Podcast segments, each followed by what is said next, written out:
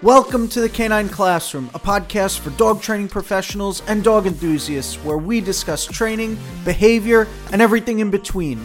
We're two friends and dog trainers that share a passion for dogs. We're constantly learning, exploring, and questioning each other's ideas as well as our own so we can become better at what we do. We're here to provide helpful advice, have open conversations, ask questions, get answers, as well as hear from colleagues and experts in the industry, regardless of method and training style. So take a seat and get your notepad out because class is in session.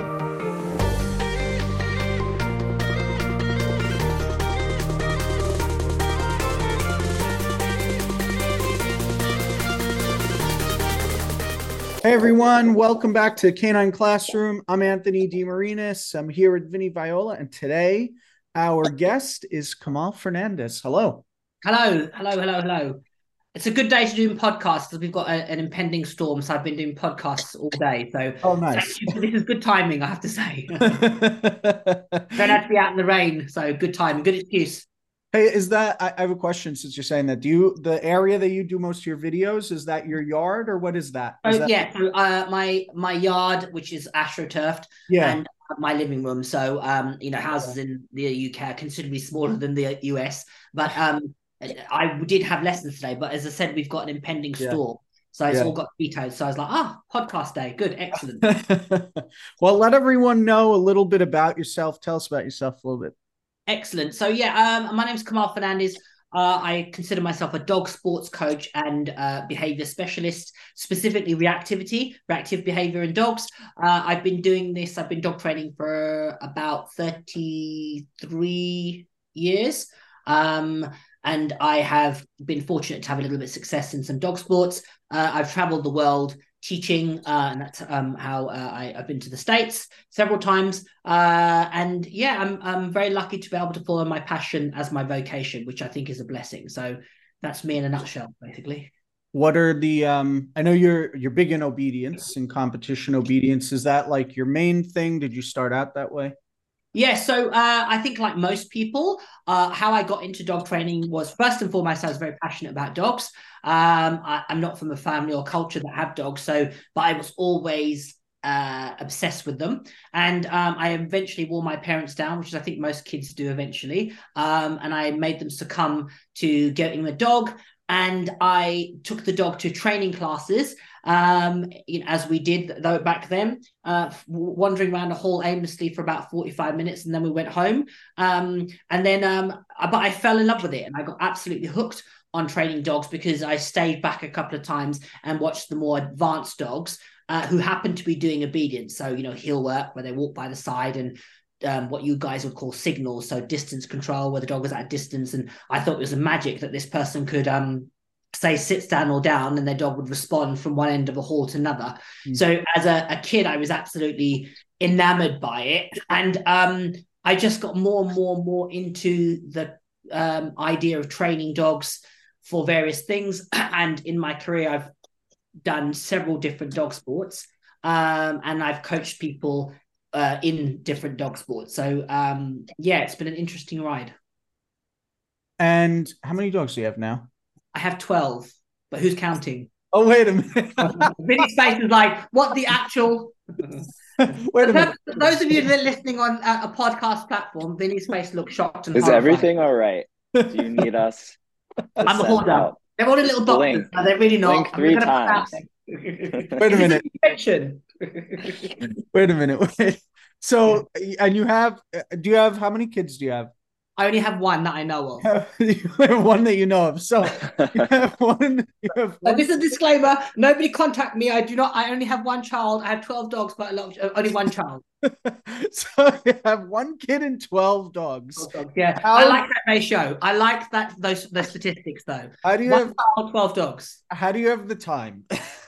Uh, because I'm quite a, a, a, a I'm quite an energetic person, so okay. you would much rather me have twelve dogs than have one dog and one child because I would be a very very irritating person. So I have a lot of energy. I'm I'm a sort of um, get up early and go to bed late, so I'm good with my time in that I, sense. I knew you had a lot of dogs. I just didn't realize you had twelve. I figured yeah. maybe like five or six for some reason. Oh no, that's the that's the that, yeah. That's that's amateur. Amateur. Well, hold that with one finger. amateur. So, amateur with five dogs. now the AstroTurf lawn makes complete makes sense. sense. Yeah, yeah, yeah. and I hate gardening. That's the other bit of it. I hate gardening, so it's a win-win. so wait, let me let's start there then. So, um, I, let let's talk about multi-dog households then, since since yeah, you I have a very multi-dog little, You have a little bit of experience in that, yeah, yeah. so let's let's touch on that. So, um, for like for dog trainers going into homes, um, what are like what do you think are the most important things to teach a family that maybe they've obtained obtained their second or third dog or in some cases, especially uh, here in the States, there are a lot of rescues who may adopt out like two dogs together because they oh, feel wow. dogs are a bonded pair. Okay. Um, whether whether whether that's true or not, that's a whole yeah, other yeah, discussion. Yeah, but but uh, but like, what what are your what do you feel is like the most important thing or things that trainers should be maybe working on or teaching or going over? Yeah, so in terms of multi-dog households, the biggest thing I would say is consistency um, in terms of what you ask of your dog. So, you know, being I have 12 dogs, that's a lot of dogs, and that takes a level of management it takes a level of training and it takes a level of understanding and merging personalities because they don't all organically get on and love each other there's conflicting personalities there's different uh, uh, uh breeds there's different um, genders obviously uh, there's um, castrated dogs spayed females so i've got the, the whole spectrum of dogs and that does take a level of management um, but also um, I do work really hard at getting my dogs to coexist together without any conflict. My dogs are all living; they all live together. Um, they all I'll exercise together. I don't separate them. Um, I've got a puppy, so um, I would obviously her. She would be separated at times of the day, but they largely live together. Um, so it means that I have to really work at them all coexisting. So when I bring a new puppy into my home, I always work on the premise that my other dogs aren't going to like the puppy. So I'm very cautious about how I integrate that new dog into my home. So I I think that often what people do when they bring a new dog into their home is they want the dog to fit into the lifestyle that they already have as opposed to assessing what type of dog they have and then molding that dog to be what they want it to be um, and you know it doesn't work that you get a dog from a shelter or a breed or wherever and it doesn't just slot in and fit like it's not like an iPhone you can plug it in and start using it. You need to cultivate the dog coexisting. So I work really, really hard at that. Um, and as I say, the big things are consistency and not making a sweeping assumption that your dogs are naturally going to get on. You have to work at it um, really, really hard. So, uh, which I do, and I'm very proactive in how I do that. Um, and um, I'm, I'm I'm also very black and white with my dogs. I'm obviously I'm a reinforcement based dog trainer, but that doesn't mean that my dogs um, are unruly or misbehave, whatever that however you interpret that. But my dogs all come back when they're called. They'll all collectively respond if I'm out on a walk. You know, I have cues that are generic. That means everybody has to listen, and I train those as much as I would train any sports skill. Do you find that you have specific things that are like foundational or most important to you as soon as a dog comes into the home? Yeah. So obviously the first thing is to integrate them with my other dogs. Then I want to get them into my lifestyle and my routine. So my dogs um, have to have a recall. They have to have focus and engagement and basic control, um, sit and down. That's the, the most basic entity. Um, and then I um, I obviously crate train them, so that means they can travel, and because I my I have a, obviously a large vehicle, um, so that means and it makes my life easier to live with. So, for example, the puppy is intermittently crate if I have dogs, you know, in and out, or she's having rest, etc. So that's really important. Um, and then it's really about having like a big thing that I do with my dogs is uh, uh, and I, I, it's a bit how I was brought up as a kid. Like we had a thing where my mum always would make us eat dinner together. Everybody had to have dinner together. No matter what you were doing, everybody would have to eat at the table. Um, and you know, we had the sort of simple rules as you did, like you couldn't leave the table until everybody finished. So I not the same extreme, but I definitely have where my dogs all have to eat in the same space. So um initially and that's trained, that's taught. So initially a new dog would be in a crate and they'd be integrated into that process of being fed together. Because I, I, I believe um that um that's a great way to keep um the social um social uh, barometer at certain at certain or social temperature at a certain rate um so i do that with my dogs and all that between um, you know, having them being under somewhat control, having focus and engagement with me independently of the other dogs, that's a really good thing, an important thing. Um, all my dogs would definitely pick me as an individual over the other dogs in my home. It's not, I, I could absolutely, if my dogs were interacting, if I walked out and was anywhere near them, they would stop instantaneously. And I don't, um, I don't have to incite that. They just would rather much more engage with me than they would each other. Um, so all those things uh, uh, built together hopefully gets me uh, or allows me to uh, live in a way with my dogs where they're actually really enjoyable to own. Um, they're not problematic, they're not troublesome. They're dogs at the end of the day, and they're always going to have their moments because that's what dogs do. Um, but yeah, generally speaking, yeah, they're they're enjoyable to own.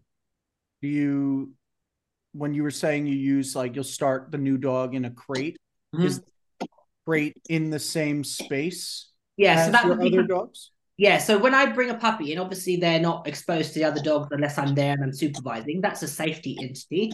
Um, and my dogs are very well versed, as you can imagine, with meeting new dogs. And bearing in mind, I have dogs in for residential training. I have clients' dogs here, so uh, my dogs are very, very comfortable new dogs coming into their space. So um, when I bring a new dog into the, my home, there's a period of time where I won't allow them to meet meet face to face. It will always be behind barriers. So my dogs that are already here, they can adjust to that new dog being in my home. And when I then start to integrate them into my my new dog into my pack of dogs, I do it with safety protocols in place. So the, puppy would be in a crate, my other dogs are milling around, and then my other dogs would be behind a barrier, the puppy would be loose, and so forth. Um, and then when I start to do feeding rituals, so I do all my dogs' dinner, um, I do all the bowls, and then the puppy will be in a crate, and I put feed all my dogs in their relative, their respective positions. Uh, and it's all it's not spread out in a vast amount of space. It's relatively local to each other or close for me that's a big thing because i want them to understand um, to be around each other and not have any in-house fighting or issues um, with dinner time and the puppy is then in, integrated into that process so initially in a crate because they won't have the skills and then gradually they'll be fed um, probably a little bit further away on the, and then gradually brought back into where that those all the dogs are. So for me that's a really important thing. Um, and obviously i walk them all together. Um, so once my puppy's of age where they can be exercised with my other dogs, that's when they start to really um, assimilate to the the dogs that exist, and then they become sort of one unit, as it were. So are you walk? I'm just curious. You're not walking. Are you walking all twelve of them down the yeah. street, or what are you doing? Because I I always see your videos and you have like yeah. your leashes wrapped around you, so I know you're hiking them off leash. But yeah, yeah. So we're very lucky. Where I live, is right on the, the coast of England. So it's a place called Sussex. And we are surrounded by vast amounts of countryside. So, you know, massive, massive, what we call the Downs. So the Sussex Downs, it's literally hectares and acres and acres and acres of open fields, which oh. are which do have livestock on them. So farmers would also um, have sheep roaming. Uh, and I walk all my dogs in those locations. And I'm very fortunate in that it's highly unlikely I will see gen like most because it's so huge. There's so much space. I can avoid people. Now the caveat to that is I will also work, walk them on public spaces like uh, playing fields um, where there is more people. But because I have some control over them, I essentially keep myself to myself. And to be fair, if you saw a crazy guy with 12 dogs, you'd probably avoid him as well. So, um, but yeah, I do walk all my dogs together. Um, and as I said, I, I, I'm able to do that because of the foundations they have. That's pretty cool. Yeah, that would I don't know, that would stress me out, I think. Just because it's just my personality. Like when I'm hiking, I, I go early in the morning to avoid seeing people and their dogs because yeah. I just want to not have to deal with it. Yeah, and to be honest, I think most of us dog owners probably do that on some level. We avoid, you know, people because and I would avoid people because it's not my dogs I'm concerned about. It's the unknown. Right. That's exactly yeah. Yeah. That's exactly. Um, so, but in the same vein, if there's been occasions when I've certainly up the downs, that is a very popular place for people to walk dogs. Um, and I'll see people with dogs, and I'll just call everybody in and say, "Wait there," which is the cue that means everybody stop in position. I'll let the people pass, and I let my dogs go. So uh, again, obviously the puppy would be learning that skill, but my other dogs would have that where I could say, "Wait there," which means stay in position wherever you are don't move, ignore the distraction, and I'll release you. So that again is something that I teach them, so that it means that I can navigate situations where people have um, dogs that are um, you know, out of control or unruly or whatever the case may be, or just overzealous and friendly, uh, I can avoid a problem escalating. As as you were saying that, I was just thinking about like dogs like in the house leaving to go maybe out the door or uh, go in the backyard just yeah. Freely. Um what do you like what do you how do you like to teach maybe like uh, impulse controller door manners type things like that especially with the amount of dogs? I'm just picturing that in my head as yeah you... so um i have uh, like a generic cue which is wait there which means stop in position. So um i don't have a default uh, because of my i suppose rightly or wrongly because of the type of environment i live in um we live in a cul-de-sac um i'm the, the end house um, so and my my vehicle's on my drive. So when I get my dogs in my van, I normally let them out um, and I open the back gate and they can literally take two strides and they're in my vehicle. It's you know, it's mm-hmm. set up in that way. But in the same vein, I could easily say, wait there, and then call them individually if they felt appropriate. So, but that comes back to my foundation training. So, you know, first and foremost, my dogs are, you know, my companions and my pets, if you want to call them that. Um, and it's really important that I have dogs that are I can take anywhere, I can do anything with, um, I uh, that they're they're pleasurable to live with. So I work really hard at creating that. But the irony is that's what underpins my sports dogs anyway. So uh, first and foremost, my agenda is to make a well-adjusted family pet that's confident in itself, and that lays the foundation for the dog being a phenomenal, hopefully, sports dog anyway. So the two things are interlinked do you feel like having multiple dogs everyone needs to have like their own alone time at times because i feel like for me like i feel like that's something i always want to teach clients or coach them mm-hmm. is that everyone needs to learn to live and coexist together and that's great but i mm-hmm. also think that learning to be alone or separated is just as important absolutely Absolutely. So part of what I will do with my puppies, uh, uh, whenever I get them, they'll always do things independently of the group. So I'll take them out solely on their own with the group, or I'll put them in the crate and have them I'll leave them in a room on their own. So obviously they're settled and they've met, they had their needs met. So that's part of the confidence building entity of how I raise them. So for me to have a dog when you have that many number of dogs if they don't have basic skills if they're not confident if they're not able to be left if they can't you know um, walk down the this road with on a li- relatively loose lead that's going to make the, a prospect that's why no i wouldn't advise other people to go and get 12 dogs because you kind of go that's a hell of a lot of drama. But the ironic thing is that my probably my 12 dogs are probably less problem than somebody with an untrained dog, a single untrained dog, because it's down to how much education the dog has and how much control you have over the dog and whether the dog fits into your life and is easy within your life as opposed to challenging and hard.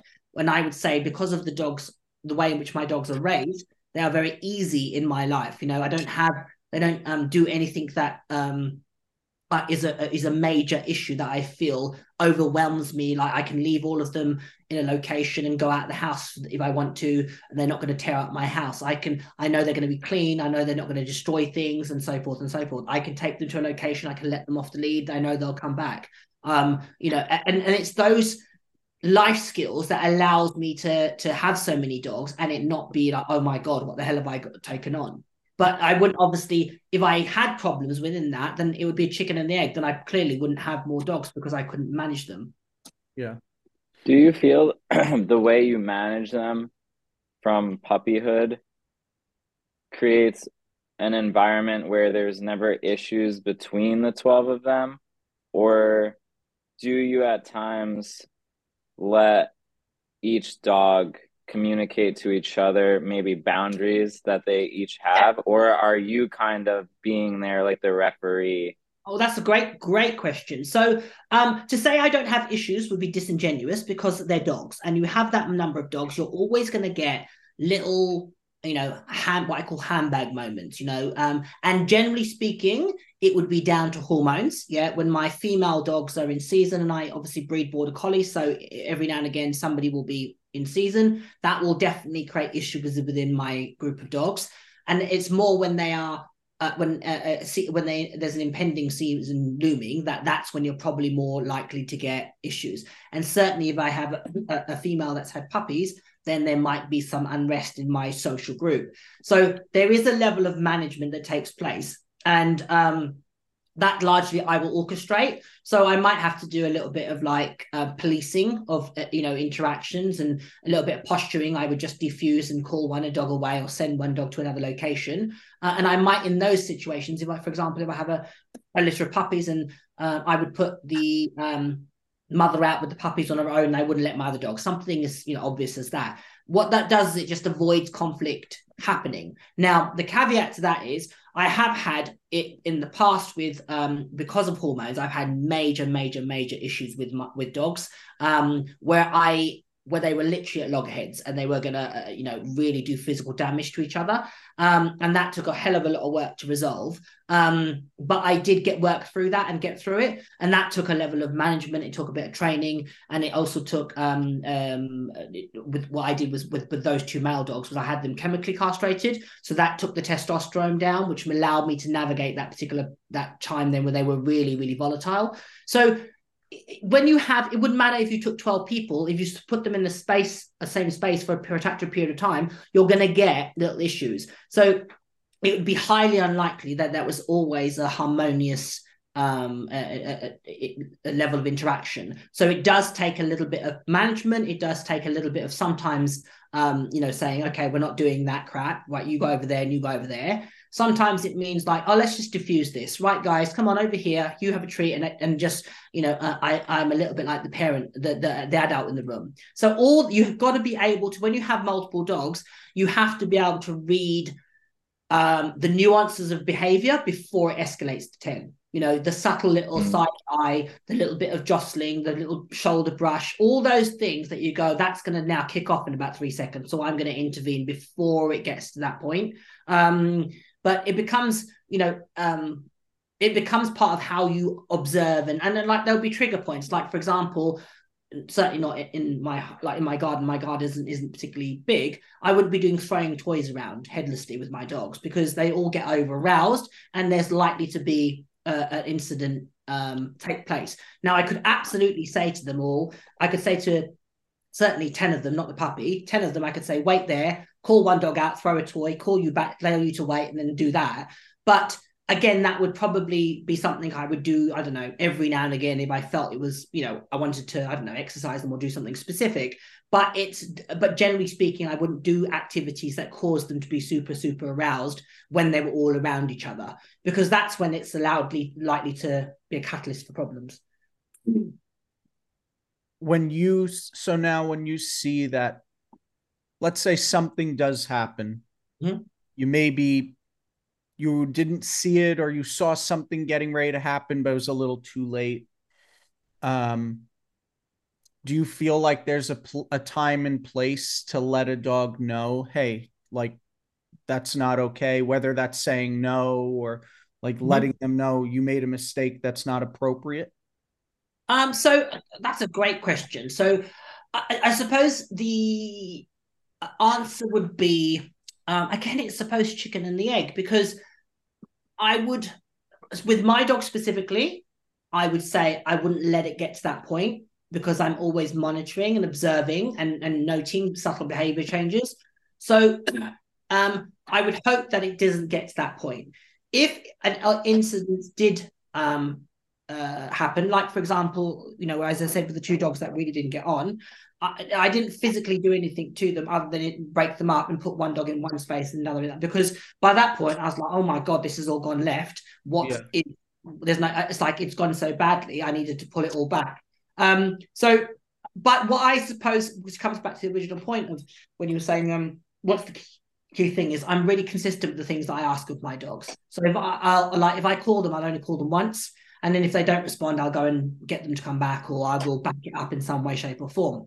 Um, so it's that mantra that positive isn't permissive. I'm definitely not a walkover with my dogs. You can't be with 12 dogs. You know, you yeah. have to have some level of boundaries.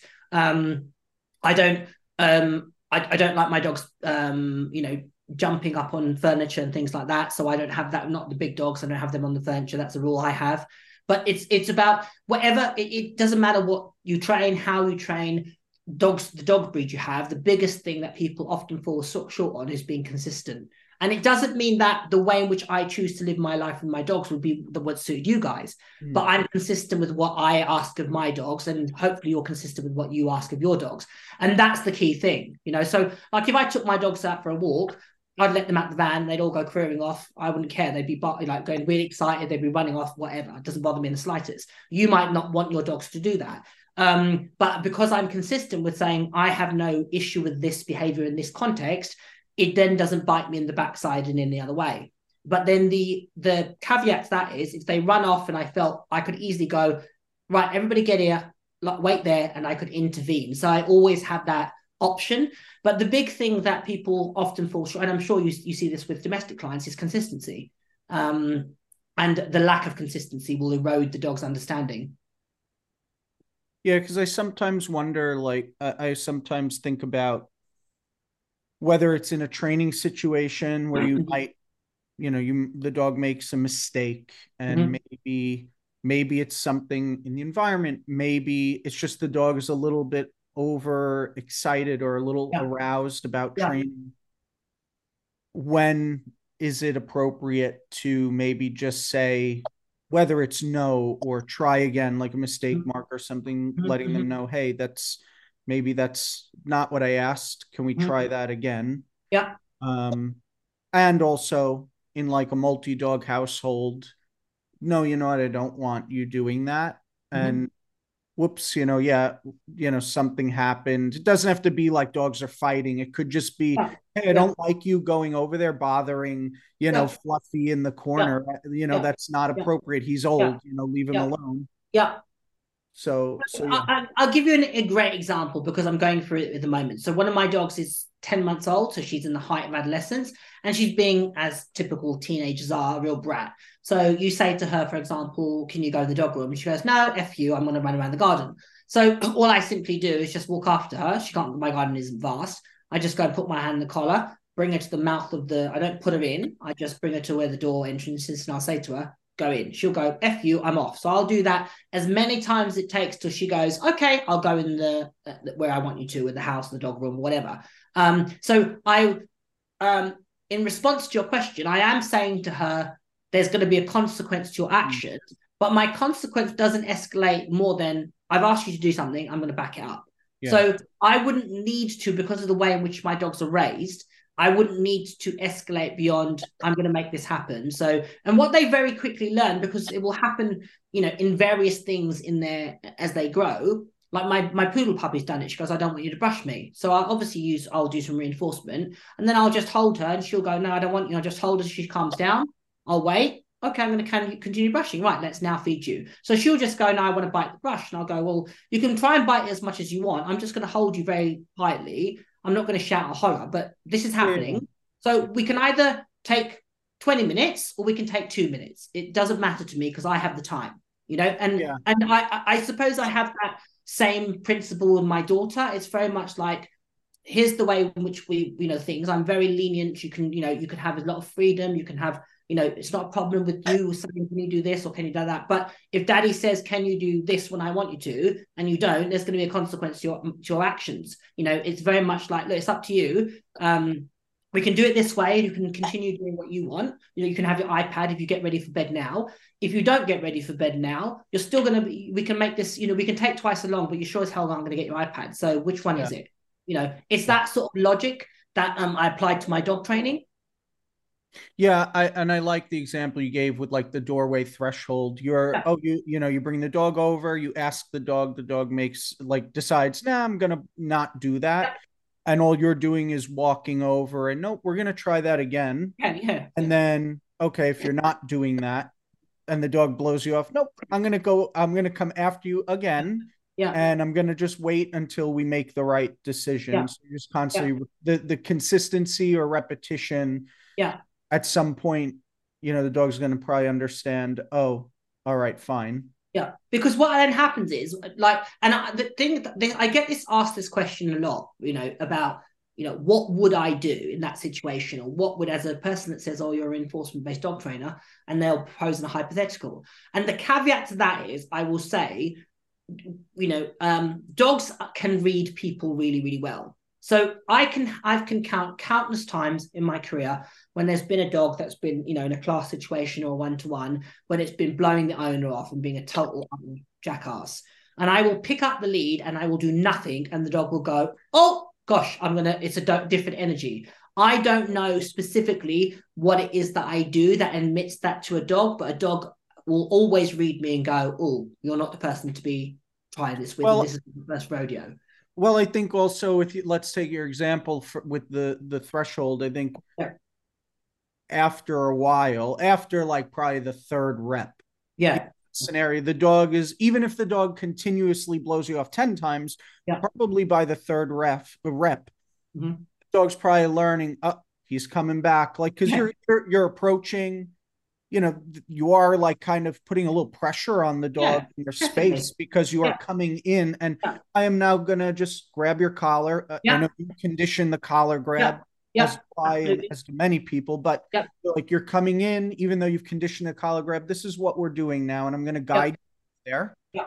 And if you know the dog blows you off, you're essentially just following, and uh, you know I think and it becomes to the dog will absolutely pick up on oh yeah, so i don't have to escalate what i do because i can physically see oh the dog's now obviously mildly if you want to call it uncomfortable or however you want to term it but the dog is not exactly the dog's not running around my garden going woohoo i'm having after the third rep. They're definitely not doing that. They're going oh shit i'm not sure how this is going to work out. And it doesn't therefore i don't need to do anything more than just go i said to you go in the dog room. It's like it's not a request it's not a it's not a sorry it's not a, a, a democracy. Get your ass in the dog room um, and so they very quickly learn and it's those little things that i do with my dogs throughout their life that they soon go oh if he says come back when he's called or wait there he will absolutely back it up. So the easiest thing is to just concede and go with what he wants. And then the premise the caveat to that is as soon as they do what I want, I'm like, okay, you can have at it, you can have freedom again, or whatever. You can go like my my with the puppy, I did it the other day. As soon as she went the dog room and she did it when I asked her, and okay, off you go. That's it. Made my point. Everybody can go out again. You know, I'm not so they, that what I'm explaining to them is if you do it my way, you will get exactly what you want, which is to run around the garden like an idiot. I have no issue with that, but I'd like you to get your ass in the dog room now because it was raining or whatever the case may be. But you need to do it when I ask you to. And all my other dogs would instantly trot in there because they've had that experience of me going, "No, I said I mean it." So, um, you know, it is. It is. I suppose that's where pe- people that you know say, "Oh, I'm a reinforcement based dog trainer." It's to to to detail exactly how I would handle a situation like that. Um, so it wouldn't be, I wouldn't escalate, I wouldn't raise my voice, I wouldn't use any um, physical um, violence um, or ag- aggression. It would merely be on repetition. But I suspect the dog, would, and I know for a fact the dog would definitely go, "Oh, that isn't really." I think that that's how I differentiate personally, and I could ask what you guys do is the difference between so like I would define what you're what you're describing as a correction versus like aversive control or a punishment.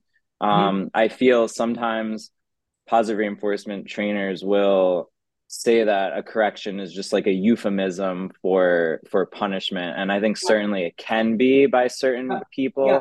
um because it just sounds nice to correct Yeah, yeah. but um I, I think i think i heard this first from maybe pat stewart about like a correction should make a dog correct so you're not just like hurting a dog or being violent or hitting a dog or shocking a dog but you ask the dog to say hey go into the mudroom or go out the door and Yeah. then they were like nah nah nah poo poo i'm not yeah, yeah, and yeah. it wasn't like you just pressed a button on a remote like you Yeah. went over there and you got the dog to do the thing that you wanted them to do so for me what what I do sometimes is I'll actually start with training the correction. Mm-hmm. Um, meaning like in your case, before I ever need it, I'll grab the dog's collar and lead it to a treat and grab the dog's collar yeah, yeah, and use yeah, my body and get him to do that. And then when I am like quote unquote correcting the dog. I'm only following through again consistently and clearly with something that I asked with a you can call it a correction, but it's a correction that's been taught. Yeah. And it's clear and the dog goes, Oh, I know. It's not just like, hey, get in the mudroom. And then if you don't, I'm gonna whack you in the head and say, No, I said get in the mudroom. It's like go in the mudroom, and then they're like, "No, I don't want to." And then I hold their hand and I walk them into the mudroom, and they've already been seeing that picture. So I don't know if yeah, that, that's, that's kind of what you're describing. Exactly what I would do because I would definitely condition walking up, grab the to uh, so grab the collar, feed the dog, grab it, walk it. Mm-hmm. I'd absolutely do that. Or I'd sometimes I'll go grab them and I'll go and get them and give them their dinner. So they go, oh, I, the grabbing thing is not a bad thing. Do you know what I mean? But what mm-hmm. they pick up on is if I say go in the dog room, oh, he's going to back it up. So easiest thing is just yeah. Because I think uh, what I think uh, what I notice a lot when I go to when I go to a client's house. Uh, for the first time, someone that's never had a dog, they get very hung up on like words that I say. Like yeah. they think that my words are magical. Like they'll be like, "Oh, you're saying the word off instead of down." Right. So like, yeah. and then they think that's what the magic is. And yeah. I feel like actually teaching people how, like, what is the thing you want to get your dog to do? How can you get your dog to do that without speaking? Mm-hmm and then how do you then do that after you say the word? You know do you know what i'm saying? So like yesterday i was you know typical puppy biting all over the place. Mm-hmm. and like i just very gently grabbed the leash and held the dog still when it tried to bite my leg and like gently you know put my arm away. And it could no longer bite me right? Whereas the owners were saying the same word but they were like waving their legs around and yeah. shoving the dog and pushing. Yeah. Um you know so just teaching them teaching them how to correct the dog in a way that's clear and consistent, but it's not like a violent correction. Like nothing. Yeah, and I think you, you raised a really interesting point there, which I think is such a great um, thing to talk about. We all we get hung up on language, we get hung up on labels like you know, where do you sit? Are you forced free? Are you reinforcement? Are you balanced? I really don't care, to be honest with you. Um, I'm quite funny enough. I just did a podcast earlier where I was talking about this exact point of I, I, I suppose my in my career I haven't really sort of like you know got the tribal stamp and assimilated to any particular group. I've sort of just gone. I'm going to just do my own thing, and it's actually served me because I'm able to have conversations with you know various people from various backgrounds, and I feel there isn't that animosity or resistance to a conversation and that's all it is and i think mm-hmm. that we get so hung up about you know which is uh, great why you asked that question about um, you know what would i do type of thing because people then you know will analyze that and go well is that positive punishment is that negative blah blah is that like who cares yeah yeah it doesn't matter I, that, like the first i would say that my relationship with my dogs uh, uh, uh, uh, one that um, I'm very proud of and I work really hard at. I think I've done it consistently. I mean, I've owned of my own dogs, I have 25 dogs and of my own, which I've had from, you know, day one to the day they pass. Um, I've had various breeds of dogs. I've trained probably every breed of dog known to man.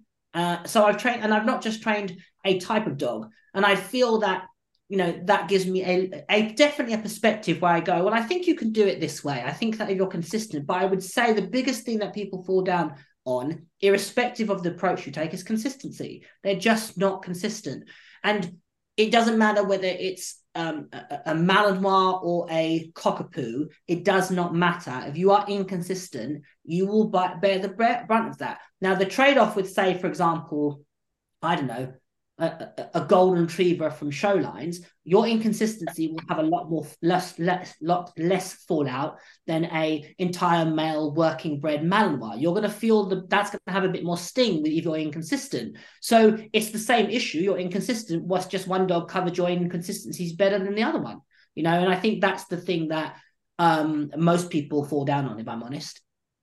Yeah, and I feel like even you know as a dog trainer, I can um I'm sure you guys feel the same way is because there's so much information and so many ways to train. Sometimes it's not just being inconsistent in a bad way. Sometimes it's like wanting to try so many things at the same yeah. time where it's like you're you're almost better off consistently training your dog even if it's like a lower quality of training versus like doing like five or six different like high level like training yeah. techniques on the same dog. Do you know what yeah. I mean? Where it's yeah, like definitely, and I think that's the, that's the, the, the beauty and the the fallout of social media, and that you've only got to go online and put a dog frame. You're going to have 25 different versions of teaching a dog to go into a dog room. You know, um, it would, be, and you go, all of those would work, but let's pick one and stick with one and just persevere until we feel that method hasn't suited that particular dog. Right now, let's go on to Plan B and just do it systematically. Um, and I think that's the you know when I came up, we didn't have social media we didn't have the bloody internet and on social media. So um, it was a much more smaller window of information. You could get information from a book, but you essentially then just followed. In my case, it was the local dog training uh, instructor. He was the expert, which I refer, referred to, good and bad. Now, the obviously um, the methods back then weren't exactly um, you know positive, but what I definitely did, what, what he definitely taught me, was to follow a process to from beginning to end. And that has stood me in good stead moving forward.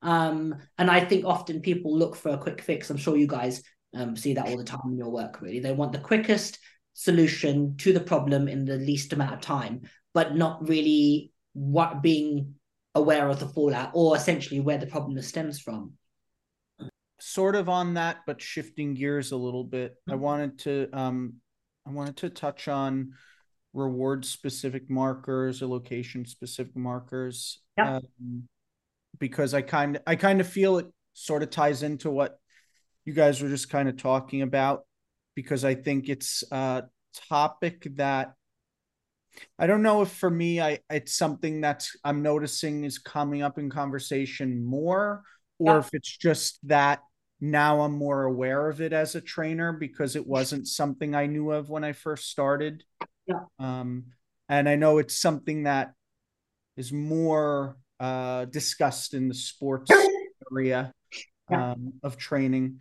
So um, I want to kind of touch on that a little bit. Like if you could maybe explain for the listeners, like what what those are, like what a reward specific marker is for you, and what you find um, the pros and cons or the effectiveness of them. Yeah.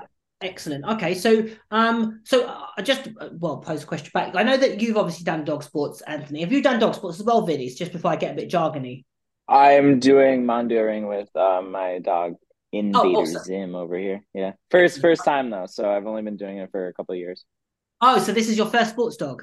This is my first sports dog that I'm like lined up to do a sport with from puppy. My my previous dog was kind of like jack of all trades, just tried a bunch of different things, but nothing seriously. Awesome. Oh, cool. That's super cool. Okay, so um, so in terms of RSMs and LSMs, a reward specific marker and location specific marker, they essentially are a more um, nuanced and more specific form of communication to your dog.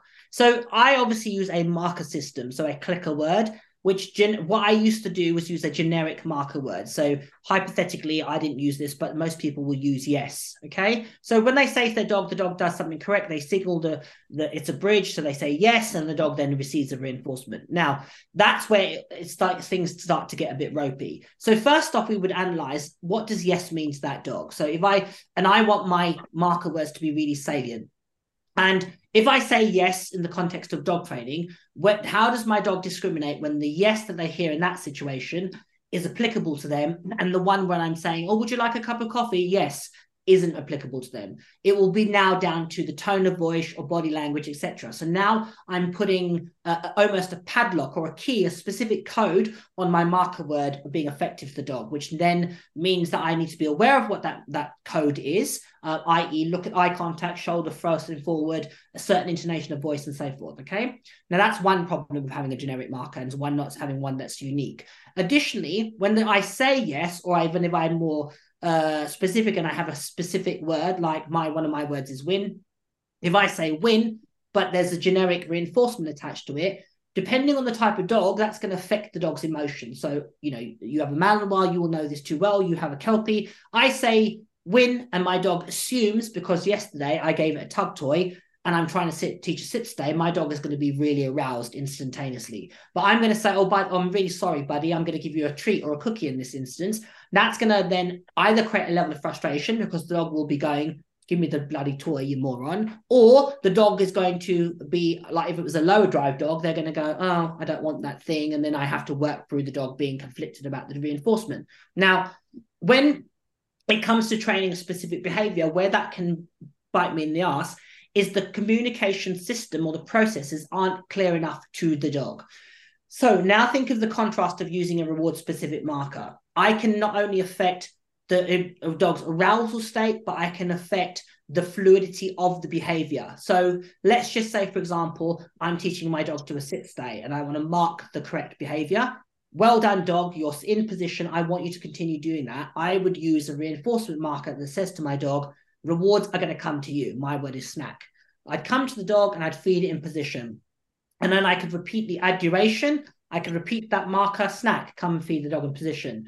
So that would allow me to influence the dog's arousal state because the dog's going to predict, well, he comes and gives me a treat in position. There's no point getting hyped and arousal. I might just might as well just continue doing this particular behavior. Now, think of the contrast to then if I had uh, if I wanted to be speed into a behavior, a retriever is a good example. I want a dog to run out fast and run back fast. I can use a reward marker that says to the dog, you've done that correctly come and get the reinforcement, which is now going to be a toy. And I could even add more information. I'm going to add throw the toy, which is going to then, if I do that consistently, the dog is going to predict the pattern of pick up the toy. I've done it correctly. His next thing he's going to do is throw the toy, which for the next time the dog does that after that reinforcement process, the dog's going to start to anticipate or predict that pattern and run faster to me. Does that make sense? So the information is so much clearer to the dog as opposed to me just saying yes. Now the dog has to run through a guessing game of, oh, yes, does that mean first off, is that applicable to me? Oh, it is applicable to me. Right. What reinforcement? Oh, I'm going to get a tug toy. I really want a piece of cheese. Oh, well, that sucks. Never mind. I'll take the, the, the tug toy. Um, but now that I've got the tug toy, I'm a little bit more jacked up. Now you want me to do a static still behavior. Oh, I'm all aroused. And can you see how that affects the dog's learning? yeah for sure for sure and then um and then my question for you is um, you know something that i'm doing with with my malinois and we've talked about this previously in in an episode recently is say i want a behavior that is the same but then i want two different arousal states yep. this is going to get nuanced too it's like then i'll teach my dog two cues for the same behavior yeah. and then like the contingencies will be different right like if i'm doing a a down stay for an absence i don't want my dog to be like shaking in that down ready to get released out of it. Whereas like sometimes i might come back and not even reward at all. Um again because my dog's you know specifically is might even get hype from from anything just coming back and putting him into a heel. Yeah. um yeah there's so much i want to talk about this so i'll try to i want to stop there because I, I don't want to go off i'll go off on a tangent. To go to, to your point for a second so you're saying like uh, you might have two words for a down right? Like so one might be one might be more for like being more relaxed versus yeah. like be focused you're saying yeah. correct? Yep. Yeah so i would teach so in that instance obviously uh, i teach the equivalent of an absence a down stay and my word would be lie down which means to my dog, well, I, I, would I want them to flop into a do a, a, a, a hip roll down. So it would be a, a, different criteria. Um, but I want the dog's mental state to go, oh, okay, I'm going to be hanging out here for a period of time. I want the dog to be relaxed. If I said to my dog, head, that means going to a sphinx down, be much more alert because you're about to do something explosive or you need to be on, mm-hmm. you need to be ready. And those two things are very different. Now, um, obviously, in um, uh, certainly in Mondio, you will use you will recycle the behavior. So the behavior like a down you'll be using in various ways. And obviously uh like it might be context specific. Like you might teach i don't know hypothetically um say the the guarding of the decoy uh, you might ask the dog to release and go into a down hypothetically. Well that's a very different emotional state to a dog doing a down for uh, um I can't uh, signals. What do you call signals? You don't call it that in Positions positions, yeah, positions. So it'd be a very different uh, mindset that you want. You want the dog um, obviously engaged, but you don't want that ever ready edginess in that down. So hence where that's where um, reward specific markers would absolutely create a lot more clarity to the dog. Yeah, for sure, Anthony. I was to just say like, and on, I guess also, I guess it kind of depends, like I'm just thinking of that example. If you used, let's say you said lie down as you're just like that's your down, it, there's going to be other things occurring versus uh, I say chill out, which is like that's yeah. your settle, like yeah. rock on your hip, like just we're not doing anything. Yeah. yeah. I think that also is going to depend on like the situation, the context uh, yeah. too, because like I, I was just thinking of when you gave the decoy example, I'm thinking of like my dog Quest herding sheep. Yeah. I can say down in my house and she's, you know, she may be ready to work or she'll kind of settle. But if I say it on sheep, like she's going to still be focused and ready because yeah. like the stock are there and she, that's what the motivation is in that context. Yeah. You know, so like I, I think like I'd, I'd have to try it. I've never tried it where I've asked her for her chill out down around sheep, other than like if they, she was watching them outside of the field. Like I've done it that way, but I've never done it when we're actually in the field with the stock together. So I, I would say that would be uh, um. So for, and that's a really good example. So if the dog, what I don't want, okay, is the dog to do exactly that. I don't want my dog, my dog that does protection work, I don't want it to walk on a protection field and get itself instantly aroused by the possibility of doing protection. I want them to go, that's nothing to do with me. I'm not playing that game at this moment. I'm going to just hang out here until I say to them their cues, which my cue when I do bite work is I'm going to play bandits. So that means, okay, now this is now applicable to you. You need to get yourself really focused on the external reinforcement that's available to you. So that's a very different. For me, I, I would be very uh, clear with my dogs of saying if I had them milling around when I do and people are doing protection, I would show, I would, I would expect them to show some level of interest, but I wouldn't expect them to be getting themselves over aroused. And the reason that's important is because if you go to a competition and your dog is going to that environment and getting itself over aroused before the get go, when it gets into a competition um, scenario, your dog is going to expel unnecessary energy or get itself so over aroused that you now have a dog that you think, shit, where the hell did this come from? Um, and that's a well, as you well know, that happens all the time in agility. You know, dogs get to agility shows, they are so overstimulated because they the environment creates the arousal, the context creates the arousal, um, as opposed to the dog understanding, hey, buddy, you're at an agility show, but we're not. That's nothing to do with you. Um, and that would be a part of my training process, to be honest. Yeah, it's a good point. I, I actually wish like when I first started with Journey that I like thought to do that more because I didn't. It was my first dog doing a sport with, and uh, I like had no. I didn't even like. I just jumped in. I didn't like research things. I wasn't like, oh, okay, yeah. Like I just jumped in and was like, all right, teach me. Like you know, I don't care. To be fair to you, you sort of fell into it because of obviously his various yeah. things. You sort of it wasn't your initial thing that you were going to do. You were going to do uh, agility, weren't you? Or or uh, was it agility and obedience? Really, you started out with. I started with agility with him. Yeah, I wasn't 100 percent sure if that's what I wanted to do when I got him, but he was he was bred for for agility. Yeah. yeah. yeah. And yeah. then it's sort of because of his physical challenges he's had, it's now forced you into doing something else, so to speak. Not forced you, but coerced you yeah. Yeah, like he he hated actually obedience, so I eventually scrapped that because he just had no interest. He loves uh scent work.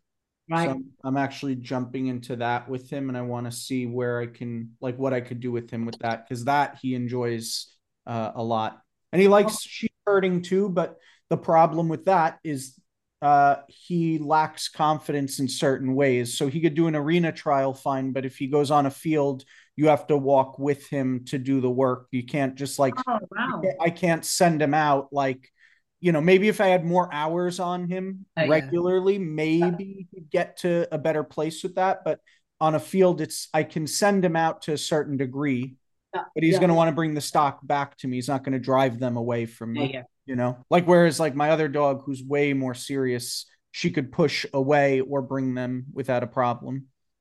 Yeah. But, He'd be the type of dog, unless you've got access to sheep on a literally a regular basis, you can't cover that ground. Right. Um, exactly. You know, doing it once a month isn't going to develop that yeah. dog's confidence sufficiently for you to go, oh, let me rock up at a trial because the timeline it would take to achieve that would be yeah. years.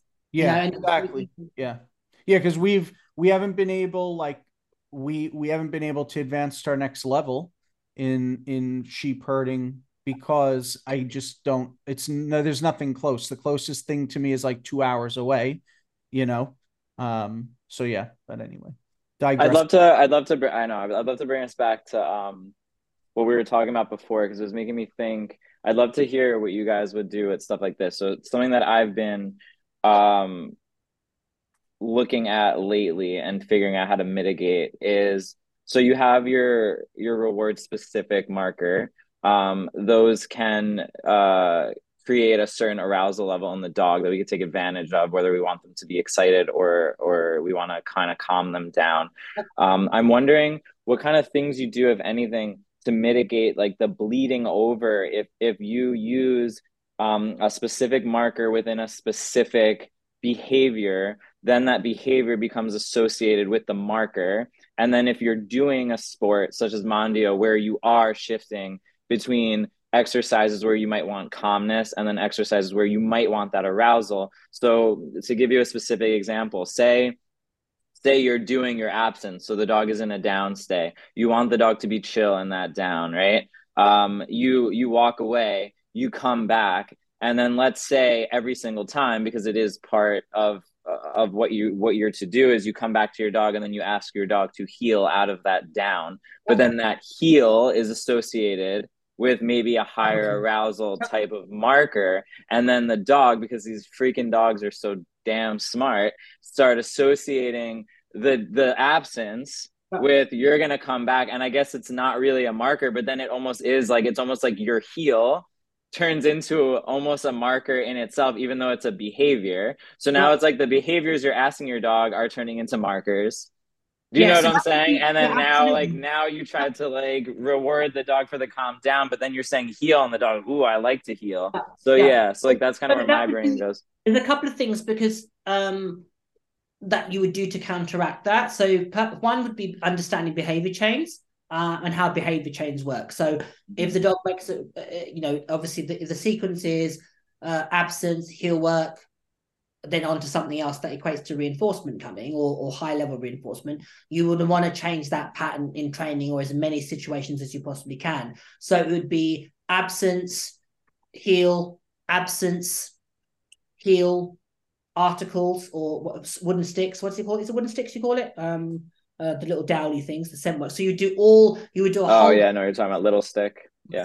You would talk, we would do a, a, whole sequence of behaviors that would be equate to lower arousal. The other thing, which is what um two of my friends who do Mondio um taught, was um in when it's heel work, as in the obedience phase of Mondio, they put the dog on one side, but when they were mm-hmm. transitioning for the dog from in between, they would put the dog on the other side or, or the right hand side. So the dog then had a uh, another discriminative stimulus that said, "Hey, dog," you know, like so. For example, you would do uh, if I, I I'm not totally familiar with the test, but if it was absence, heel work, and then you went on to something else, you could to change it up. You could say to the dog, absence. Let's just say heel was left and close was right. Absence, close. Do something else. So you with me? So yeah, yeah, yeah what I love about Mondio is there's so many scenarios that you can play around with with it, and because the pattern is so unpredictable. You can actually, the way in which um, you would get around it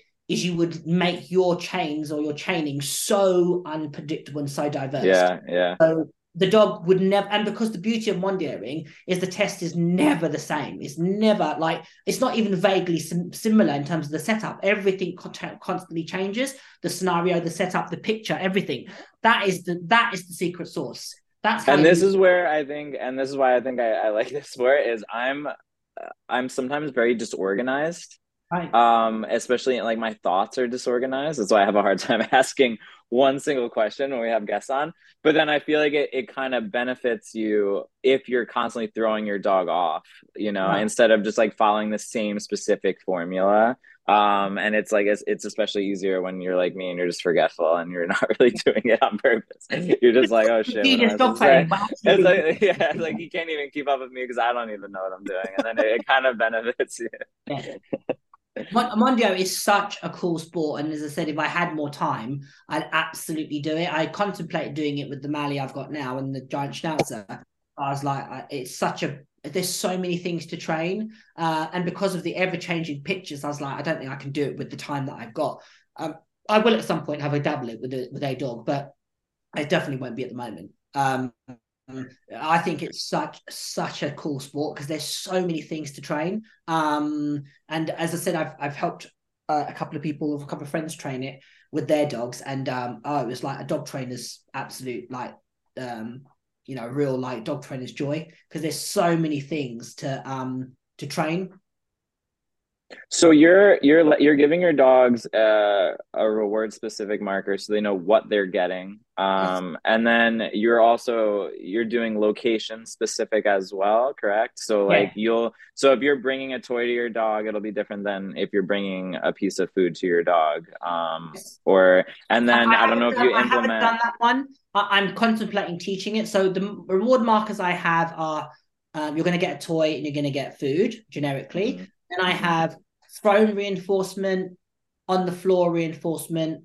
reinforcement from my hand, reinforcement behind me, reinforcement um, on somebody else. Um, mm-hmm trying to think of what else I'd have to. I've got them written down. What about like just like social? like I don't know if any of your dogs are are are like very into just even just a social calming type of word. Like if you're just gonna like pat them or say like you know verbal praise or if you'll do that um, differently. Yeah, just, like, I, I haven't know. got that on. A, I haven't got that on an RSM. I've just got on a, on a generic good you know well done dog. Yeah, yeah, yeah. Um, I my I'm just trying to think. I I've got a couple of dogs that are very very into physical um interaction. But if I'm honest, they get too aroused by it. Like they, mm-hmm. my daddy especially, if if you start like fussing her, she's so yeah, yeah. she yeah. finds it so so. She, she's like a Labrador. Like she's yeah. Labrador when you fuss her, and it, it, she'd be like that with. I mean, the breed shouldn't be as social what she is, but she's like, honest to God, she's like a Labrador, like a really overzealous Labrador. And I've had to really, really work on going, no, ignore people, ignore people. Because when I first started doing but I was thinking, shit, this is going to be a major problem because this dog gets aroused by the presence of humans and she gets aroused by bite staff. Can you imagine the problems that I'd have if I if I had two bite staff and human beings? This dog would be off her, her head. Um, so I had to do a lot of like what I call anti-people training. People ignore you, people are boring, ignore people, ignore people, ignore people. And she's now at a point of where she's she's I wouldn't say she's indifferent, but she can be around people and not get overstimulated. And she's into the work now, so that will trump her. But when she was a puppy, oh my god, it was ridiculous. I, I don't think I've ever had a dog that's been that socially motivated. Um, and and that will come through in her work. I've got a, a, a border collie who um, she's very social and she likes um, interaction, but she does it from a place of appeasement. So she's a real like um, if she was around any of you, um, she would be wanting you. She'd want to wear you. She'd want her. To, you know, she'd want you to like. She'd want to um, be on you, but not in a um necessarily a um. Oh, this is fu- like love me. It's like a neediness about her. So if you use social reinforcement for her, she can sometimes get a little bit. It can be there's an underlying thread of anxiety with it, like a, a neediness. So again, it's just knowing the place with which social interaction comes from. You know, um, and I think a lot of dogs probably. I, have had a dog in the past, definitely. He would he had more value in me just telling him he's a good boy. His biggest reinforcement was sitting on my lap and literally me cuddling him. That was his ultimate jackpot reinforcement. Um, and if you had what he really wanted to do was hold a toy in his mouth, you don't touch it, sit on your lap, and you just fuss him and literally cuddle him. That was his his jackpot. So I would I put that on a reinforcement specific marker um because then i could put it on a variable schedule of reinforcement and spontaneously throw that out so he would then start to get because he was a very low drive dog he would be pushing me to try and get the opportunity to have access to that reinforcement i love that um and then on the location specific marker do you have multiple locations on your person? Um or is it all just like one word that means that like the dog is getting a toy from you? Like do you ever teach your dog that like the toy is going to be whether your right hand left hand behind your back? Yeah so i, I have taught uh go behind me um go behind the dog. Um my friend uh, uh, uh, who's a phenomenal dog trainer she trains it in relation to the dog. So it's left right behind the dog forward um so she has four lsms and then she has a couple of others for um, toys and, and food. But um, she teaches it in relation to the dog, and I haven't done that as yet. Um, but the beauty of RSMs and LSMs is you can tailor make them to your own needs. There Yeah. is no right and wrong. It's like, well, if you do Mondio and you need a dog that does X, Y, and Z, an RSM will will help you in this context. But you know, um, Anthony who does sheep herding, he might have a whole nother like totally different to yours, and that's what I love about them. You can literally cut them to suit the task at hand. Yeah, yeah. Um, and then my last question. question. Oh, go ahead. Oh, sorry. Uh, my last question in regards to that, um, is do you ever um mark the dog and then are they immediately getting that location specific marker or do you ever send them to a location and then have like a slower reward event where you're actually like having the dog wait for the for the Um, reward? I, I've got a reinforcement marker, which is a remote reinforcement. So if I say bingo, that means the reward is away from me. And I won't necessarily tell the dog prior where the reward is, but it'll mean I don't have reinforcement on me and it's up from somewhere else. And that's beneficial for competition. So I can mark my dog in a in a competitive arena and walk back to my car hypothetically and give the dog reinforcement. So I can do that because I put also put a time delay on it. I in reality I would probably just got leave the ring and be right. So I guess what I mean is if you use a location specific marker, do you ever like use the location specific marker to get the dog to the location and then follow up with a, another marker to then know like where they're gonna go um for that? Um, So I- so I haven't- maybe I Okay. haven't done that. I Okay. haven't done that. But um, what context were you thinking of using that? Yeah, so so I kind of was I've been playing around with this because an, an issue that I was having is uh, is say during heeling, right? I I taught my dog to go around my back to get the reward to prevent the foraging. So he does like a a like a turn, Right. goes Yep. around my back and gets the toy, right? But if I want to fade out the toy, and I don't want to be holding a toy in my right hand, Yeah. I want to give him that cue Yeah. but uh, or that marker i'm sorry that location specific marker. So but if i don't have the toy in my hand and i say spin and he spins around my back and then pops up on my right hand my right side and i go to get the toy afterwards so i could so i don't have to have the toy out he's like biting my hand right? So like what i've what i've kind of switched to doing is i'm giving him that location specific marker to mark the good heeling. So because i want to mark the heeling where it's good when there's no toy out Yeah. and then I want you to get to the area where you're going to have your reward event. But Mhm. like I don't have a toy there yet because it's in my pocket. Ah. So I need you to also not maul me and take my hand off. Right. Um so I've I've kind of been playing around and I changed the word um so that if I messed it up I could just go back to what it was, right? So I say my marker, he goes to my side and then I'm taking the toy out, but then I'm like telling him to wait. And then at that point, I can then say, get it and throw it. I can say yes and let him grab it, or I get, you know what I mean? So it's almost like a, it's almost like a two tier marker system where it's like you're letting the dog know where the, where the reward event is going to take place. And then I'm also going to follow that up with a second, with a second Uh, marker. So that's interesting because I would probably say that's now evolved to another cue that follows the behavior. So, for example, it would be like you saying if I had a dog that crabbed or inverted, I could say twist, but the dog wouldn't assume that I was going to reinforce. That would be another behavior that, again, a behavior change. So it evolves, it affects the Mhm. behavior. For me, when I hear, say, the reinforcement marker, that would automatically give the dog permission. So then they have to you you would say like they need to be able to get to that even if it always consistently led to it. I mean like I said the main reason why I'm doing it is is just to get the food. Like I need a chance to get it out. Yeah. Um you know what I mean or or, or otherwise I have to heel with a toy in my right hand forever and then Yeah, it's like yeah, that's not useful for me. No, no, no. But what I would, what I do when I click is I always put a pause in. So I will say win one, two, then deliver the reinforcement. Then so you're my- delivering the treat. Yeah, so I can say, let Mike, I have that behavior. The cue is you, which means flick away, get the reinforcement. So I'll I'll have nothing. I'll say you, the dog will flick. As the dog flicks, I'll bring my toy, or I will uh, then I'll dance forward and go. There it was all the time. So the dog's done the behavior, or I might say you, the dog flicks, I run forward and then produce the toy. So the Okay, dog okay. with me. So the runaway buys me time to go, there's the toy. Yeah, yeah, yeah, yeah. I That can makes sense. the visual prompt. Or the other thing to do if you have that issue is you'd hold a toy in the right hand as the the, the, the, the trigger to cause the dog to think, oh, I know what he's going to do. But you'd actually deliberately click the dog and reward it for somewhere else. So you're fading the visual prop of that Mhm. toy. Does that make sense? Mhm. if Yeah, it makes sense. The toy in the right hand is, oh, I know what happens. He's going to flick me out to the left. I want to Yeah. fade visual. So I would Yeah. deliberately say, I'm going to hold this and you're not getting that one. I'm going to throw the reward forward. Then when I see the dog do the behavior, I can ask the dog to flick away, driving at the reinforcement, or I would have another behavior that says just twist and return to heel. So flick, Mhm. twist, I'm going to flick away, get the reinforcement. I could have twist, come back into heel, click, reward from the front. So I would want to have more uh, versatility. What can often happen when you have a set um, routine or pattern, the pattern becomes both your strength and your weakness. Because if you don't do the pattern, the dog goes, I can't do the behavior. So as Yeah. a proof it's a bit like I can have a treat in my hand and do heeling.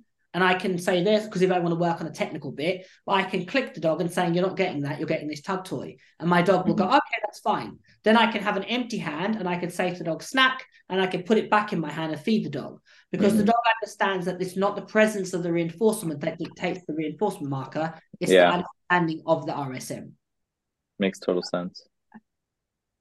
Um, do you think that having so say a dog is equally as motivated for food and toys, does it do you think it matters to still have different a different marker to ex, to let them know they're getting a toy versus food? So maybe for Vinny's example, like let's say the same exact behavior, he's gonna say spin would mean food, and then flick would mean uh, the toy. Do you think it would still matter for the dog, even though they seem to be equally as motivated for both? It, not if the dog's equally motivated, I don't think you'd have much gains. But uh, definitely, if the dog had a preference, I absolutely would, especially with a dog like a Malinois. You know, because if you've said spin equates to toy, you spin a couple of times, you're going to get some really, really wild heeling, and you might want that or you might not. Or you might get some leaking, you might get some vocalizing and anticipation. Whereas if I said flick and the dog went, "Oh, I like food," uh, uh, um, but not as powerfully as the tug toy. It could even be like, for example, one of my dogs, I have a very specific reward marker, which is um, busy. So busy means she's a border collie and she wants to stalk the toy. So when I flick it frantically on the ground, she goes into border collie mode. Well, that's her ultimate reinforcement, more than tugging, more than anything. And she's not a big, uh, she's motion sensitive, but not as much as she wants to herd things. Yeah. So and she would like she loves to run after my other dogs but she doesn't want to she's not as manic on chasing toys per se so how i cultivated more intensity is i would do a behavior and then i'd say busy she would stalk the toy and then i'd let her grab it and she picks it up and then she just has it a little bit and then i repeat that cycle so that's a very specific marker which is even more um it's the specific movement of the toy that she Yeah, likes so, Yeah. so with a Malinois, you could have a, a with a tug that means you know tugging and me violently playing versus catch the toy, and then we're going to go another cycle. So that would alter the dog's arousal state. So you could do you know strike, which means grab it, I'm going to thrash around tug with you, or you could say catch, which means get it, I'm not going to touch it, out, let's go again. So if you wanted to create more arousal, you would say strike, have a massive play, out, go again, or you could say catch, dog catch. So the catch version is probably going to reduce the dog's arousal versus the strike marker cue is going to raise it. So all those, you know, you there's so much um versatility with reward specific markers. You can, as I said, you can tailor them and cut them to suit um, you know, cut your cloth to suit you as fits really.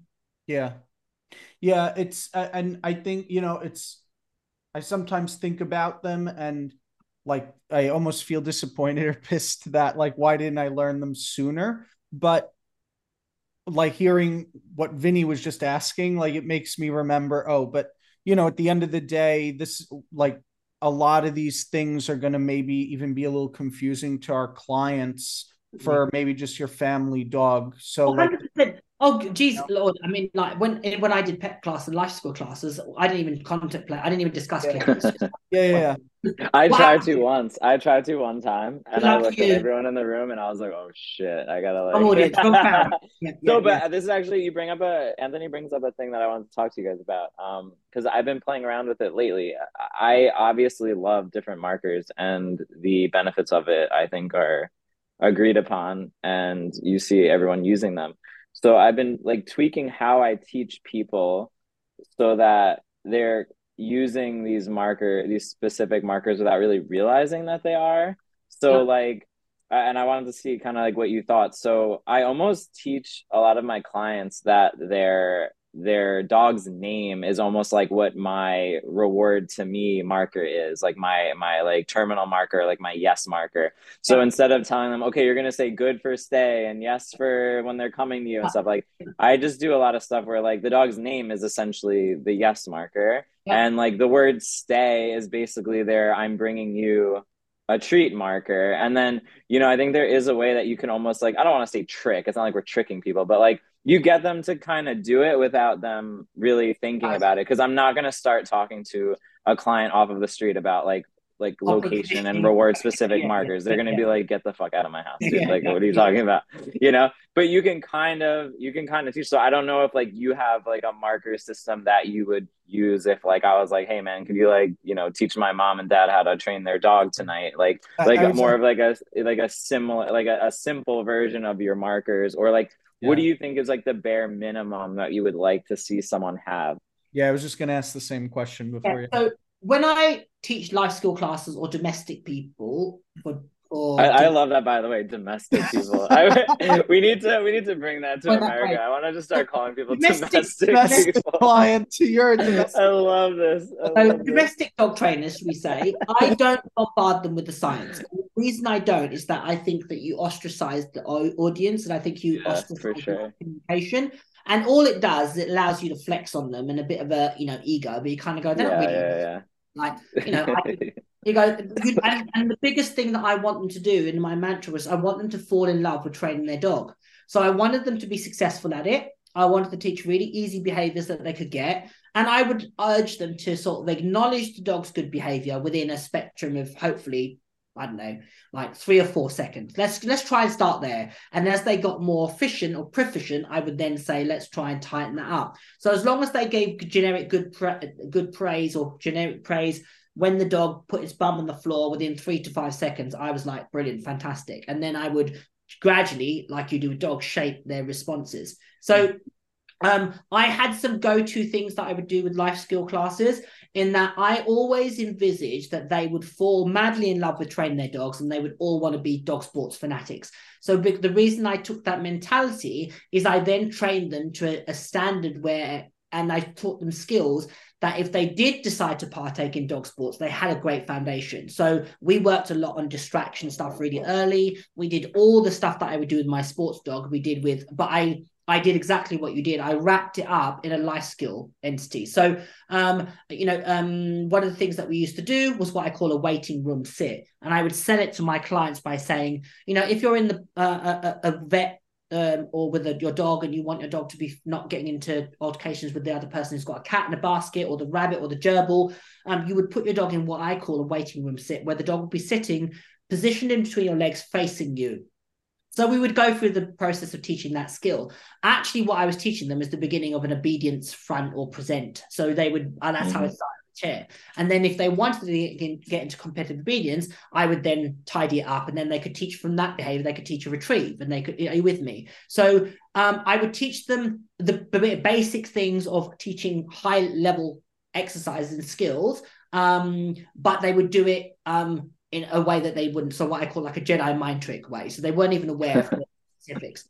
Similarly with marker words, I didn't bombard them with using a specific, uh, like click word, etc. Um, I would just urge them to mark and acknowledge or acknowledge the dog's correct response as soon as possible. And then we would play a game of uh, we'd have this is where competition's good. We'd play like a time couple of timing games. Um, you know, like bounce the ball, uh, say yes as a dog hit the ball hits the floor. Mhm. That made them go, oh, this is the dog training thing that he's been barking on for the last X amount of weeks. So I was quite, um, um, I suppose, a little bit cunning in how I pro because my feeling about dog training is is that sometimes we can be so passionate about it, we want to spew all of our knowledge and information, and mm-hmm. they go, I just want Fifi to stop jumping on.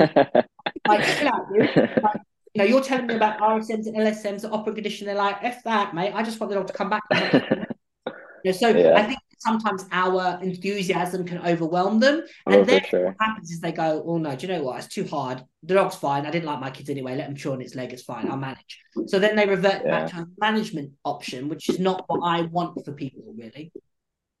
Yeah, that's a great way to look at it. Yeah, for sure. Um, so I want to uh with like the the rewards and stuff, we started touching on toys a little bit. I yeah. wanted to I wanted to bring up play with you because you post a lot of videos of rewards using toys and you also post a lot of videos on just play sessions with your yeah. dogs. Yeah. Um and as I've done like as I've continued to like explore and learn and stuff there's so many different just like with the markers, like location specific or reward specific markers, there's so many different ways of playing. And I didn't, you know, I didn't know that for a long time as a trainer. Um, I didn't know how to play well. I, you know, always was just teaching like drop its with play, which, you know, I found out that that wasn't like always the best thing either. Um, so like, what are your go like? What are your go-to's for play? Do you have different styles of play depending on the the individual's uh, the individual dog's uh, personality? Yeah yeah um, yeah definitely yeah. So when i get a, a, puppy first thing i do is deduct or deduce how does that dog naturally want to play? Uh, and really what i'm observing is the dog's uh, which part of the predatory sequence the dog is predisposed to. Is it a hunter? Is it stalker? Is it a grabber? Does it want to shake and dissect and you know um, devour or kill or whatever you want to you want to um, or parade round? And I'm observing what the dog does naturally, and then what I do is I cultivate that dog's natural approach to playing. So, for example, my uh, poodle puppy wants to shake and rag it like a terrier, right? That's her natural thing. She wants to take it to the ground and, and shake it like crap and then till it's dead and then leave it, right? So she doesn't want to possess it. She doesn't want to hang on to it. She'll tug it brilliantly. She'll chase it. That's not a problem. But she doesn't want to possess it. So I'm trying to cultivate her hanging on to it now at the moment because I know I need to create that in order for her then to bring do uh, an informal play retrieve. So I first assess what does the dog do naturally sometimes I have a, an inkling of what they might be based on the breed. Um, that can sometimes give me a, a heads up. Um, and then once I've got the dog understanding what the dog is, I then use what the dog does naturally to, to manufacture a set of skills. The set of skills I teach are the dog to tug on anything that I provide for them. I want them to tug and, and I want them to do uh, the two words I use to describe tugging is um, committed and engaged. The dog must be able to tug with anything that I provide for it, and the dog must be willingly bring it back to me to further that action of tugging. Secondly, I want a reliable release of toy. So obviously, there's no point having the dog tug if I can't get it off the dog in a fluid, clean manner. If I say release, out, give, the dog should go bang and let release it. Third skill I want is the dog to do an informal play retrieve, meaning if I throw an object out, I expect my dogs to run out, grab it, obviously on cue, and bring it back to me and push me to interact. So they should shove it into my hand. That's a real important part of the process. And I do that and I want that because it says to me, my dog is actively seeking me out to initiate the game to happen or the game to continue. Okay. Fourth skill is the dog must be able to drive towards a moving toy, yeah, and pursue it with with tenacity and interest. And the final thing I want the dog to do is to drive to a static toy when the dog is the toy is dead on the ground.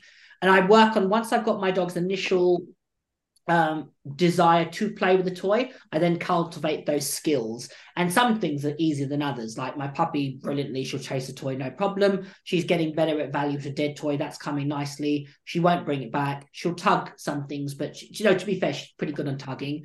I haven't even attempted to teach her release. So I then go through that process. Um, and then I won't start teaching a dog a behavior or skill until I have those um, play um, play skills in place because it just makes my life harder.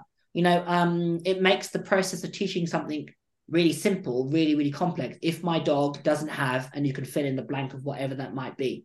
Um, so uh, the the new thing I'm doing with my, and I always do this with every dog, I always um, change something in my training. So with my two young dogs, what I'm I'm going to do is I'm not going to teach any specific skills until I have all my reward specific markers are like trained and I have my all my skills and then I'm going to try and teach the dog a specific behavior. And I'm going to see I think it'll be a quicker process once I've got that. I think the hardest work will be teaching the RSMs and teaching the play skills. Hmm. yeah because I, I find like with play there's like I was saying there's just so many different ways to go about it. Even just simple handling techniques of it like you were pointing out like if the dog is maybe more predatory or wanting to chase, like dragging yeah. the toy on the floor. Yeah.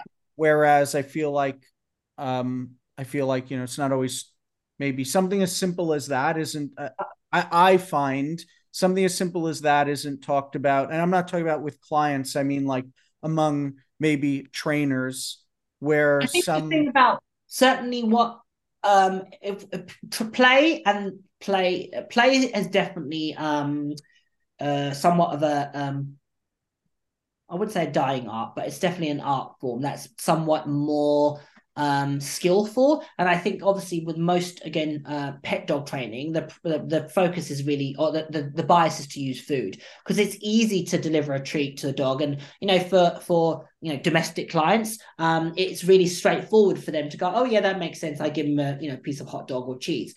But um, for for me, I want to be able to play with my dogs, and I like it. I enjoy the process of physically interacting with them.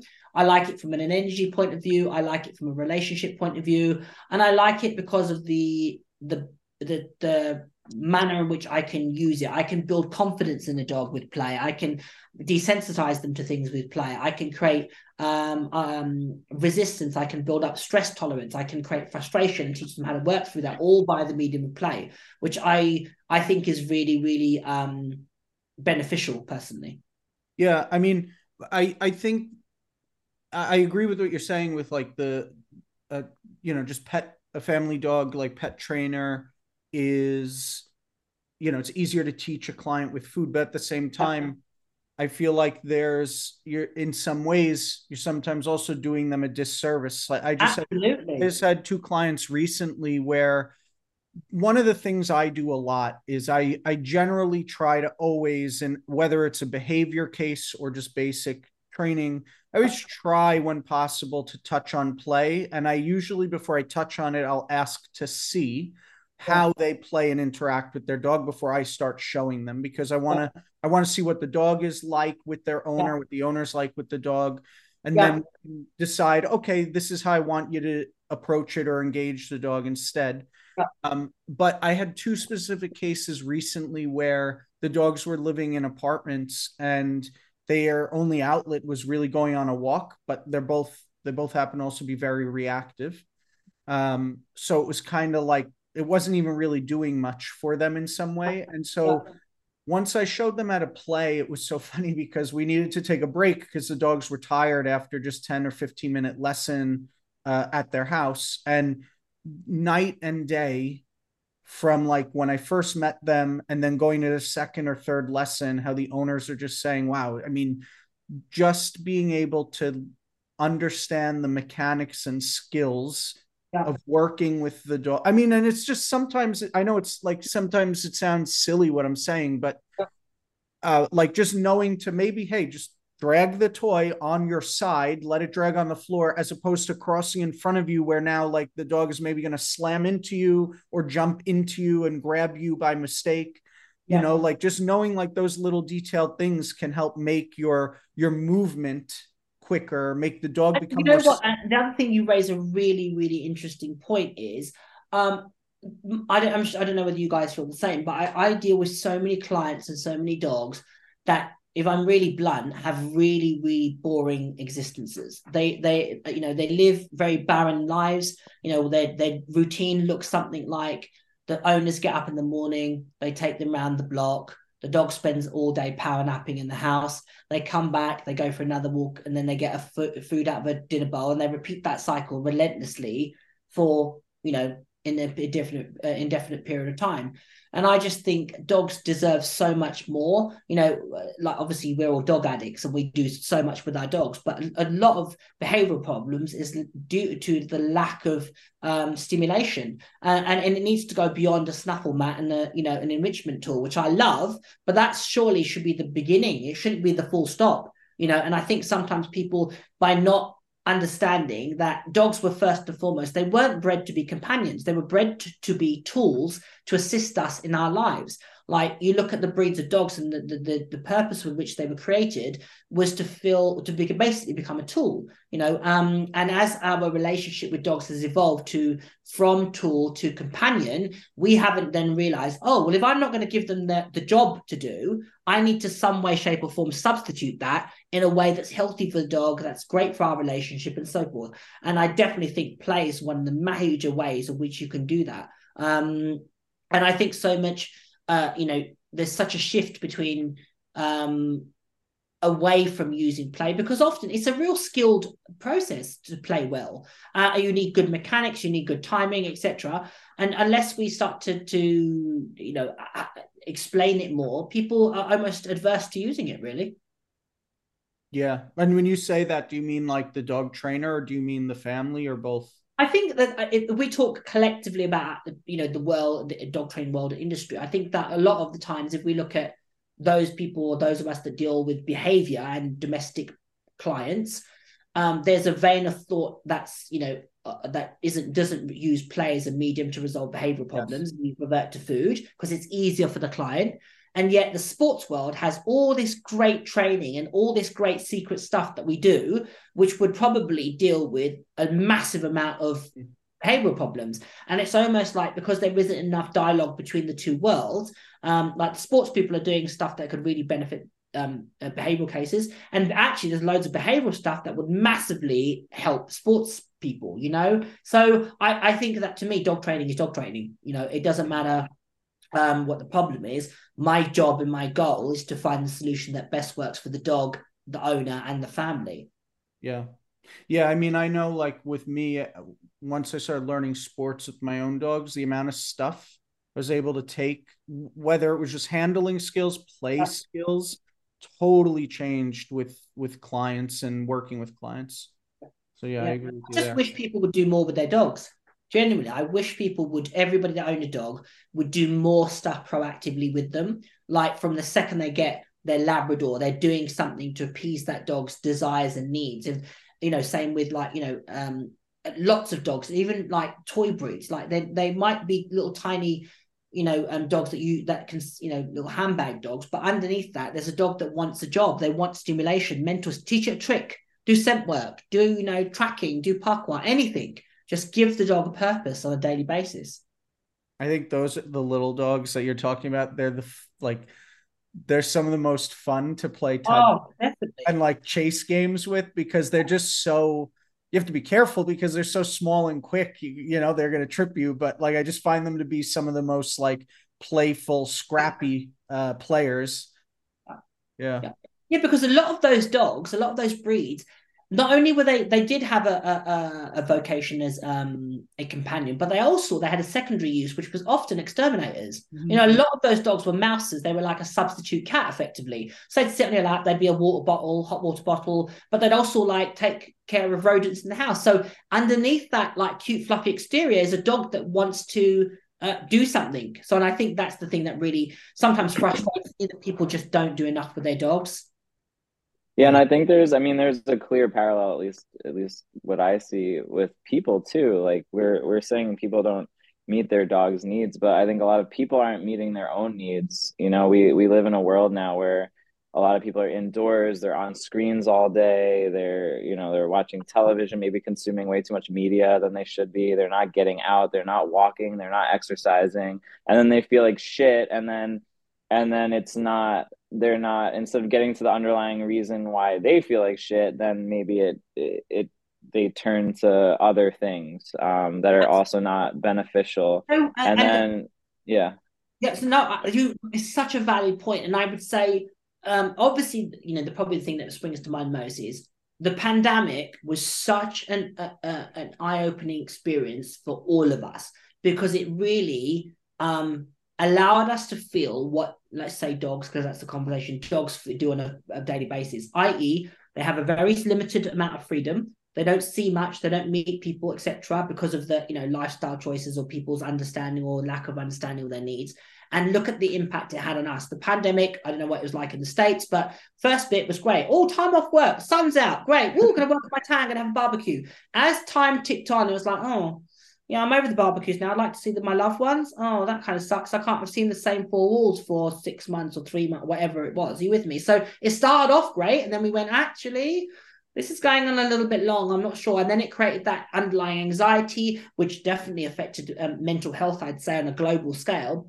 And I don't, it, was a real, for me, it was a real enlightening moment of, of thinking, wow, this is what dogs put up with all the time. They have socialization. They live this very uh, isolated existence, even with living in, in you know suburbia or in a, you know in the middle of a housing estate. But yet they only see those four walls and those same people, and they go to the same park at the same time, eating from the same dog bowl in the same manner. And then we wonder why we have so many behavioral problems with dogs. Um, when you look at what the dog was actually originally derived for or bred for. Um, and I suppose that's the the biggest thing that I wish people would understand: to do more with their dogs and to look at the world from the dog's perspective. Yeah, and you brought up a good point with like the snuffle mats and the puzzle toys, and like because I, you know, I own them and I have them, but I, I'll admit I don't really use them at all. It's like very rarely if I ever do use them. Yeah. Um, because I feel like there's it's almost an equivalent of giving a little toddler like the iPad to get them to leave you alone you know, or like if you wanted to go outside and ride your bike and I was like, no, play this puzzle instead. And then the next day you're like, I want to go, you know, learn how to use a go kart. And I was like, here, play the same puzzle instead. And like, I want to play baseball. Here, play this puzzle instead. And I just keep throwing that same thing in front of you. You know, well, it's, it's, like, it's, it's very weird. Yeah, but it's more the equivalent of saying to your kid, um, they came into you and saying, "I dad, I want to play football," and you go, "Here's your iPad. Look at the iPad." Yeah, go look at it. Go look at a screen. Yeah, yeah here's exactly. a football game on your, your iPad. What would your kid rather do? Go out yeah. and have a kick about with the ball, or play it on an iPad? I hundred like my daughter. Uh, like, don't get me wrong. I think there's a time and place for enrichment tools. There's a time and place for her iPad. Um, you know, often it'll be like if she's had a busy day, or if I'm honest, yeah, I'm yeah, yeah. Zoom, she might be in another room. Like, darling, are you okay to do that? No problem. But then there's definitely a time of going, okay, uh, you know, um, Neve, let's go and do crafts together. Let's go for a take walk. Let's go and, and to the, the, get something to eat. It's that bit that really consolidates our relationship. She's not going to remember going on the iPad and watching some crap on the screen. She's going to remember us doing arts and crafts together, or her doing nonsense with my hair, or pl- us playing a game or rolling around the floor. That's the thing that's going to sol- consolidate our bond and hopefully help her in life to hopefully be a more well-adjusted human. And I think that we need to really understand that when it comes to dogs. You know, as a bit like you, I have all those enrichment tools. I'll be honest, I probably hardly ever use them because I, if I'm honest, I don't need to.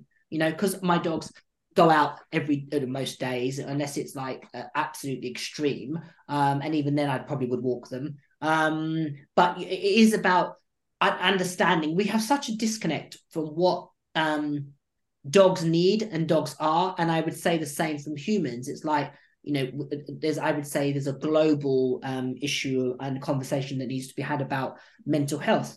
And if we actually strip back our lives and evaluate that how we've we've um we shifted to being on like you said looking at screens not socially not physically interacting. I how i have a conversation with you is all on on a messenger. It's like what? Why don't you pick up the phone or go and physically see them? There's a novel idea. Why don't you spend time with another human being in the same space and have that dialogue? So yeah i think it's a very interesting time that we're in uh, and, and you know hopefully by talking more about it and saying to people you need to do more with your dogs we will end up with a society of dogs that are, are more well adjusted to to living in the world that we ask them to.